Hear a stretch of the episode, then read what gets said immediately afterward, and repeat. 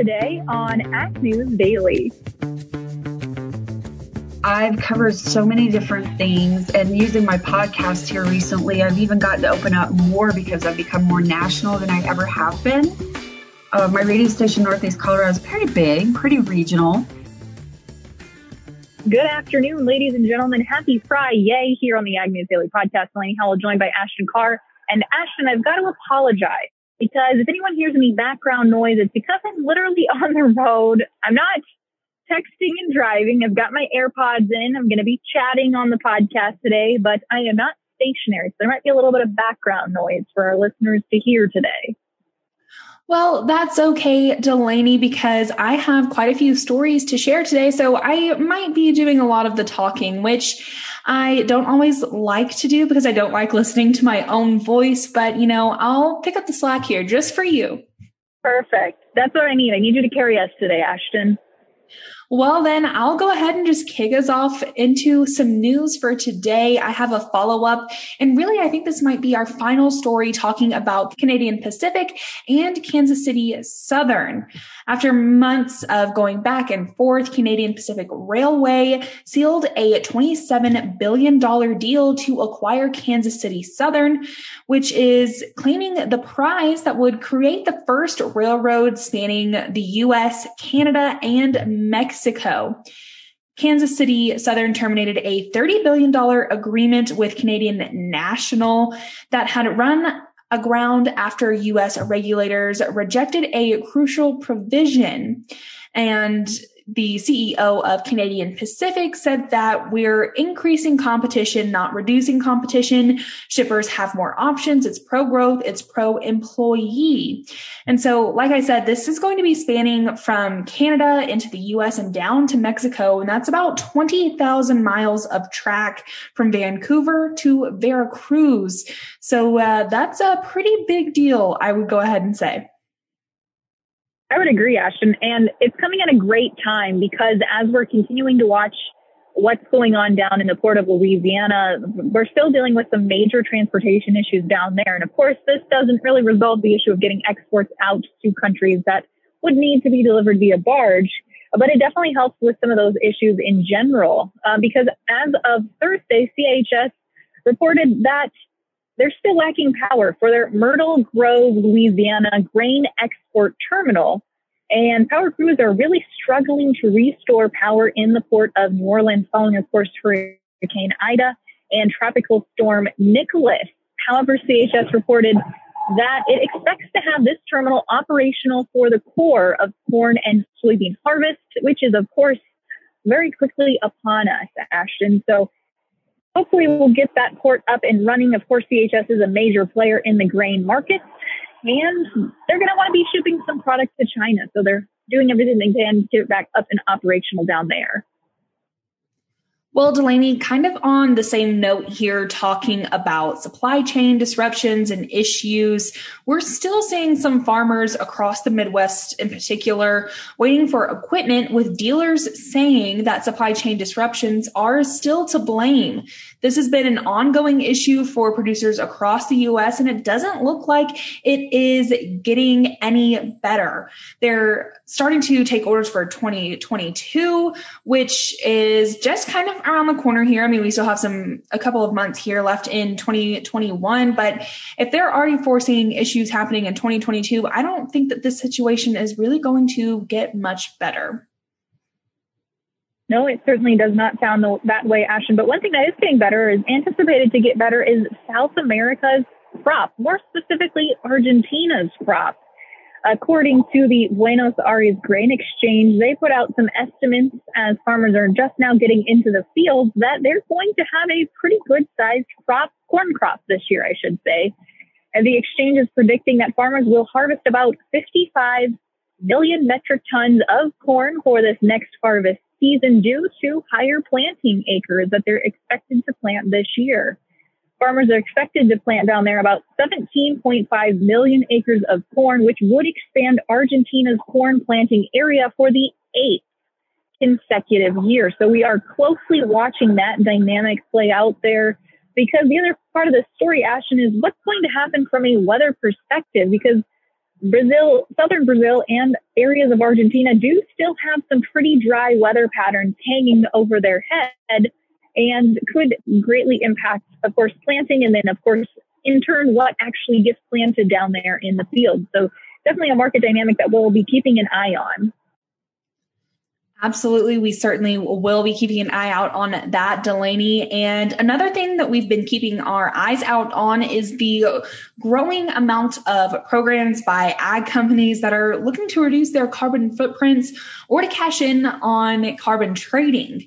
And it's recently been reported that Cargill's Regen Connect program is going to be using soil sampling, farm data, and remote sensing to estimate the environmental benefits of practices like planting cover crops or no-till practices then pay growers $20 for every ton of the carbon sequestered. Cargill has been signing up farmers for the Regen Connect program for several months now and expects to pay participants 50% of their projected annual payout this December. And the remainder will be paid out later in the 2022 crop season.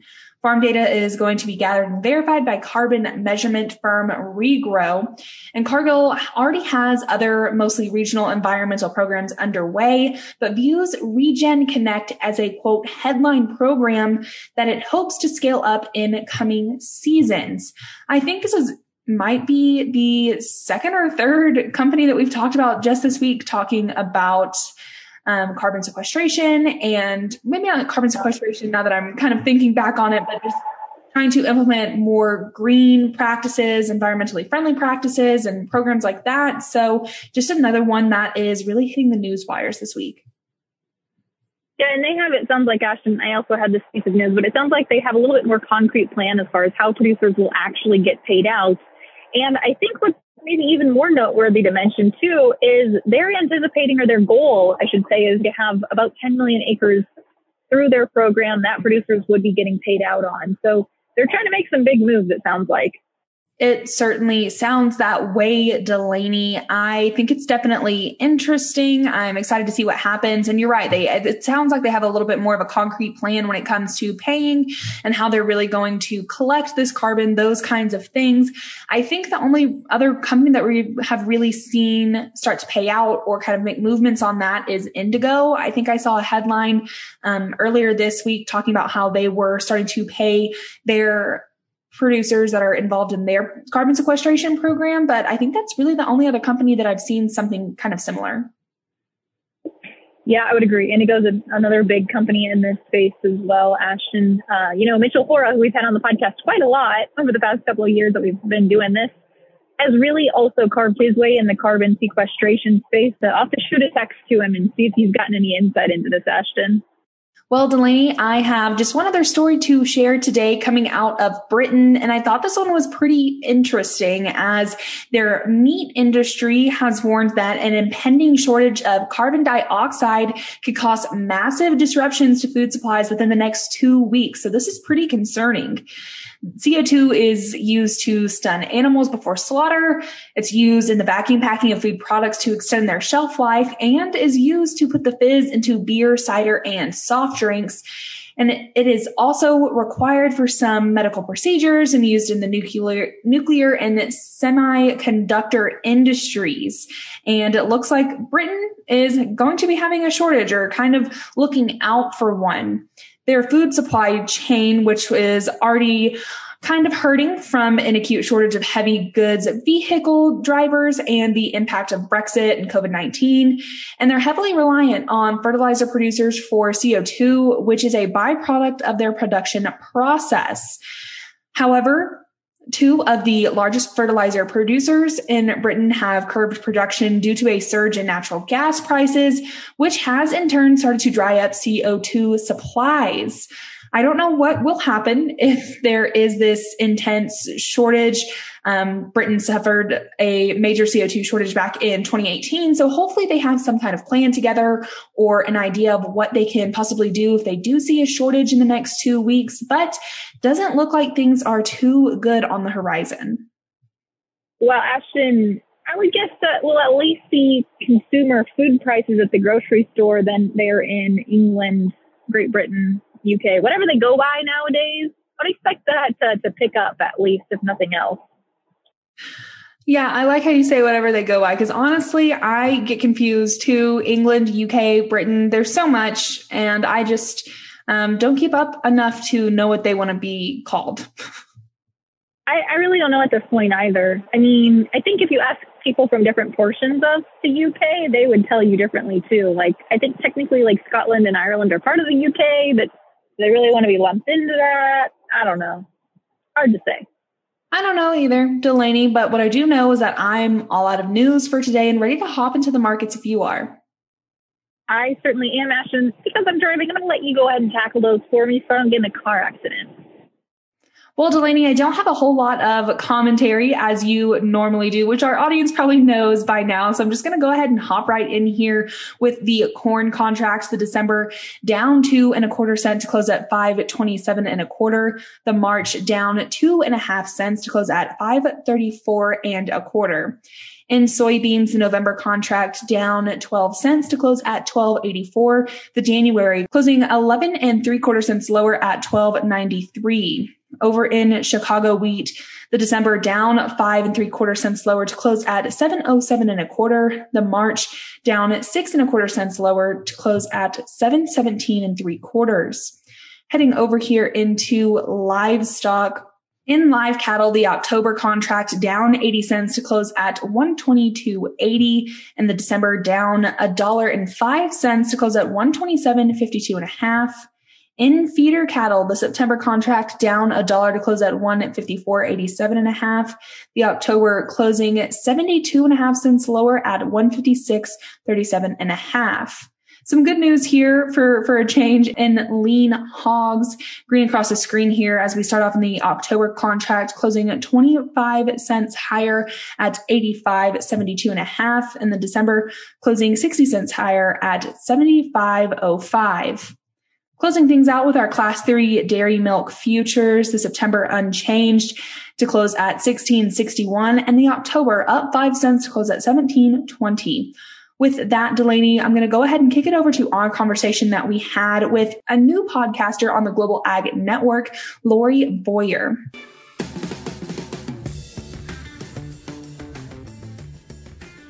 Well, folks, I'm very excited to introduce today's guest. She's one of my great farm broadcasting friends. She's one of the newest podcasts to join the Global Ag Network, and she's just an all around great gal. We're welcoming today Lori Boyer, who's located out in Colorado. Lori, you are kind of a jack of all trades, just like Ashton and I, when it comes to making and creating content for farmers. Tell us a little bit about your background. Okay, yeah. I grew up uh, actually on a front range. I live in eastern Colorado right now, but I grew up on a front range, primarily horses.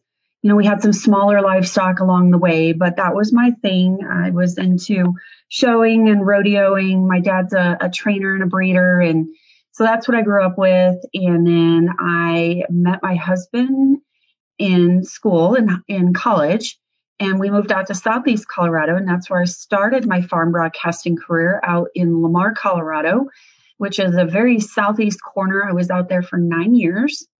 I started a syndicated radio show while I was out there, which then led me to meet uh, the owner of KSIR Radio in Fort Morgan, Colorado, which is in the northeast part of the state.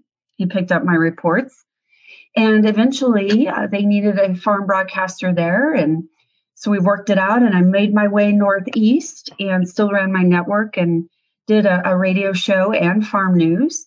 Eventually I sold my radio show. I actually merged it with another farm broadcaster and continued to go ahead and do my radio show and do my network. I mean, excuse me, and do my farm news and things for uh, the station. We do have seven stations, so it is a network in that sense. And that's where I'm at today, uh, part of my day. And then the other part is just doing some freelance work. And among the freelance work that I do is some podcasting, which is kind of a newer venue for me. Thanks to Delaney for helping get me kind of going in that. But it's just a, a really easy transition. And according to our National Association of Farm Broadcasting data and research, more and more farmers are turning towards podcasts for convenience and it's on demand and then they can really pick and choose what topics they want to hear. So that's where I'm at now. I've been in Northeast Colorado for 19 years now. I have two older boys. One's moved out, the other one just graduated, and my husband works for John Deere. So all over ag around here.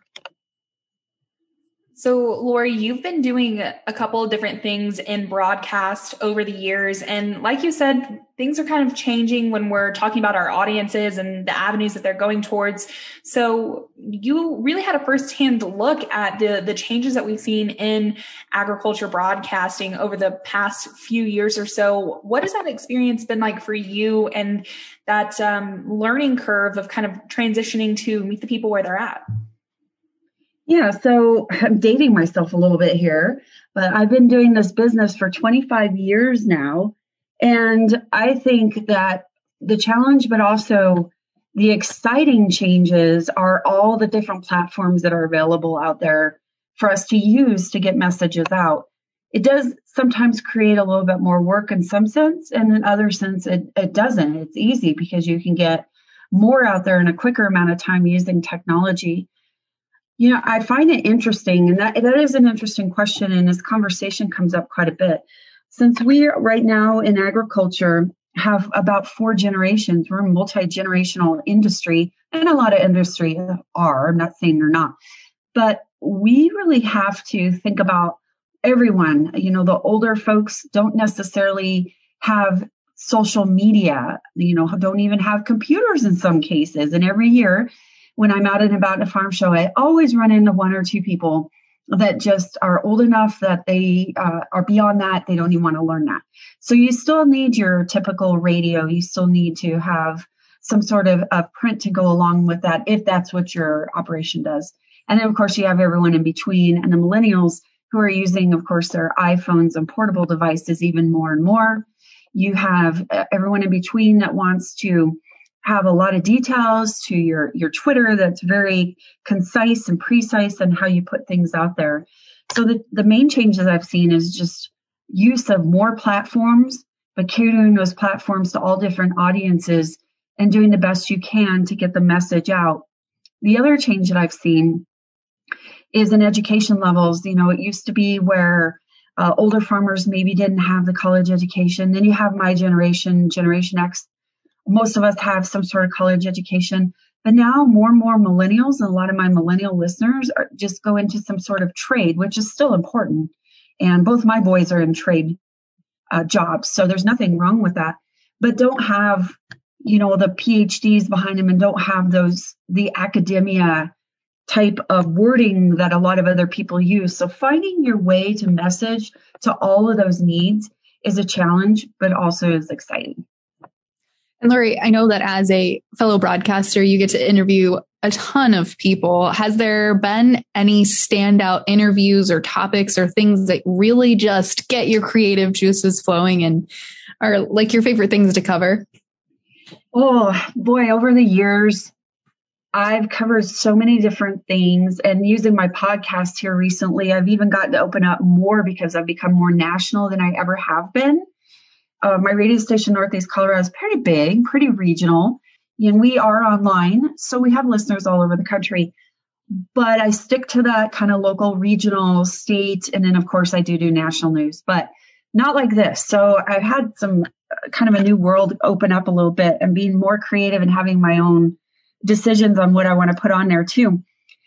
I would say I've always enjoyed covering political stuff and I always tell people I know a little bit about a lot of things.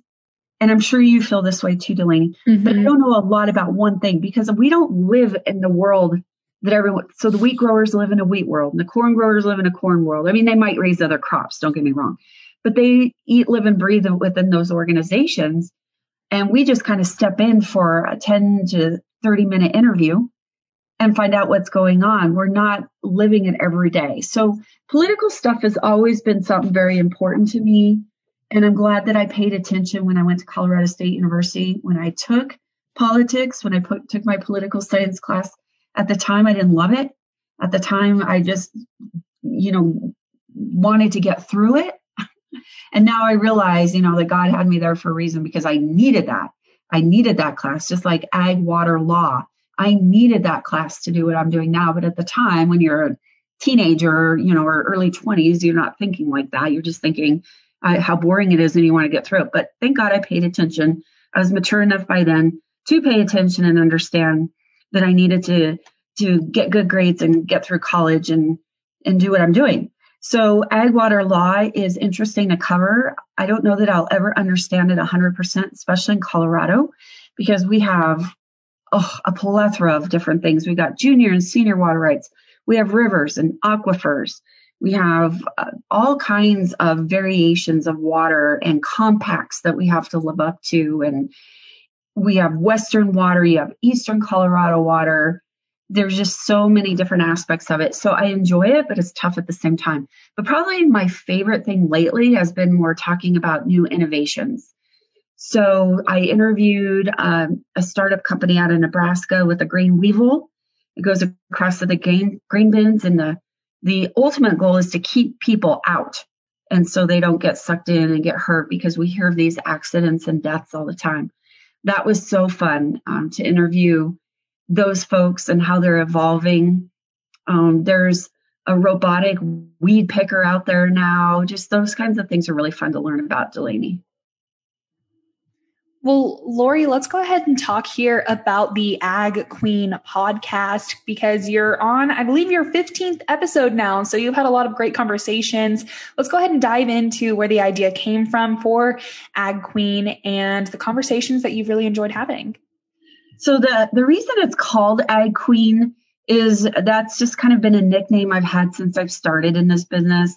When I was at Kelamar in Lamar, Colorado, a sports guy um, called me, well, first he called me the Ag Hag. How do you like that? And I was young. And then he called me the Ag Princess for a long time. And after a while, I graduated to Ag Queen. And so it caught on.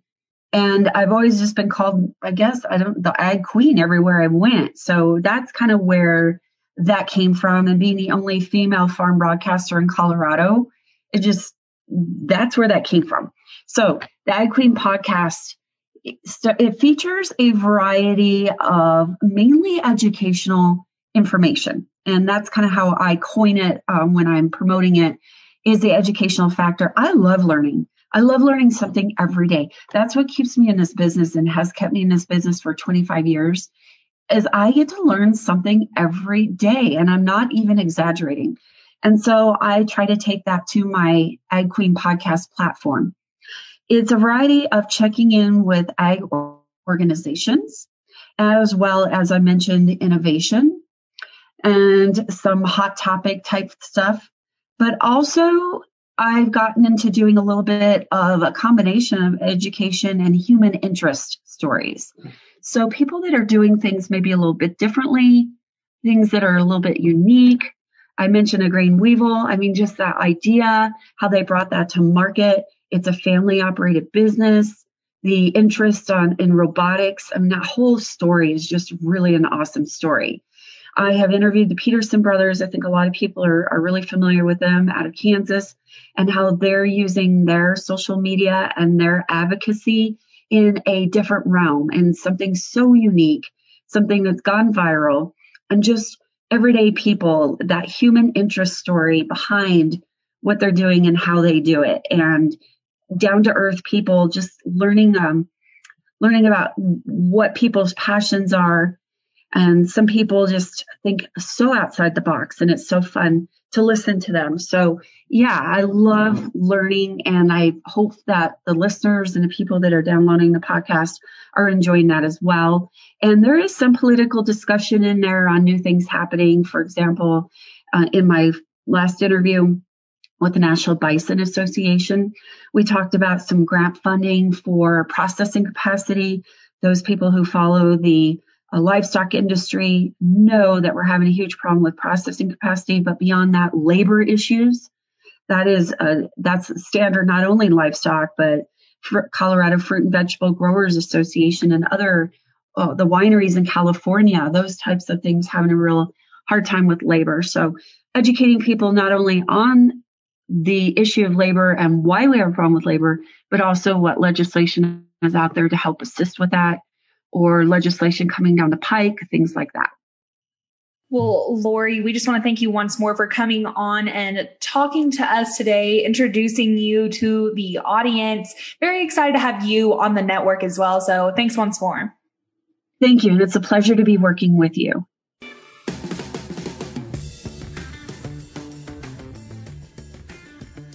Thanks again there to Lori for coming on and chatting with us. You know, I don't really get to know a whole lot about our podcasters other than their bios that we put up on the website, Delaney. So I like talking to the new folks that we get on. And we've had quite a few over the past couple of months. So folks, if you haven't checked out the Global Ag Network website in some time, you can do so, of course, at globalagnetwork.com and you can find us there as well as some of our new podcasters. With that, Delaney, should we let the people go? Let's let them go.